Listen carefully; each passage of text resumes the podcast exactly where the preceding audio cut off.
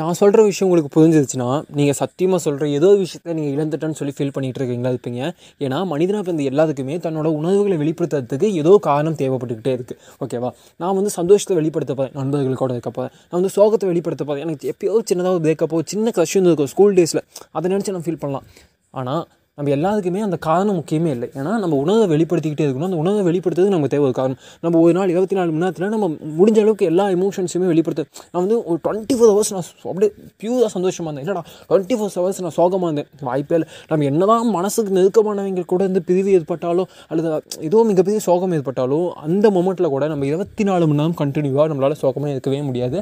சம்மோட்டி ஏதோ டிஸ்டர்பன்ஸில் ஏதோ மாதிரி வேறு தாட்ஸ் போயிட்டு தான் இருக்கும். ஓகே நான் ஹாப்பியாக இருந்தீங்கன்னு சொல்ல பட் சோகமாக இருக்க மாட்டேன் தான் சொல்கிறேன் ஏன்னா நம்ம எமோஷன்ஸ் அப்படியே up and down up and down போய்கிட்டே இருக்கும்.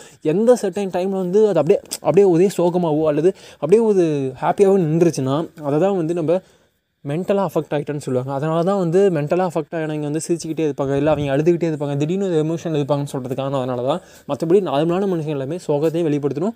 ஏன்னா ஒரு நல்ல மொமெண்ட்டில் கூட செம மொமெண்ட்டாக இருக்கும் அது வந்து நம்ம சந்தோஷப்படணும்னு போயிருப்போம். பட் நமக்கு ஒரு அப்செட்டை கொடுத்துருக்கோம். இல்லையா?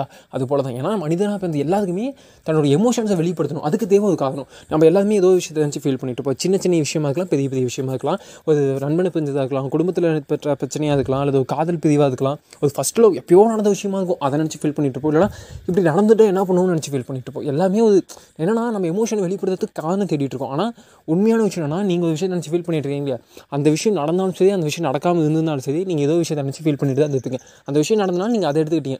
இல்லைனா கொஞ்சம் யோசிச்சு பாருங்களேன். அதுக்கு முன்னாடி அந்த விஷயம் இப்போ ஒரு ஃபார் எக்ஸாம்பிள் ஒரு சின்ன ஆக்சிடென்ட் நடந்துச்சுப்பா. அதில் என் ஃப்ரெண்டுக்கு கொஞ்சம் அடிபட்டுருச்சு. என்னால் தான் அடிபட்டுச்சுன்னு சொல்லி ஒரு சின்ன குற்ற உணர்வு இருக்குன்னு வச்சுக்கோங்களேன்.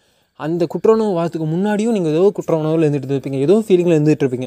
அது கொஞ்சம் மைனூட்டாக இருந்திருக்கும். இது உங்களுக்கு இன்னும் கொஞ்சம் அதிகமாக பாதிச்சனால இதை நீங்கள் எடுத்துகிட்டு ஓகே சூப்பர் இது ஃபீல் பண்ணுறதுக்கு செம காரணம் பண்ணு உங்கள் பிரெயின் எடுத்து அதை எடுத்து வச்சு அவ்வளோ எல்லாருக்குமே எமோஷன் வெளிப்படுறதுக்கு ஒரு காரணம் தேவை.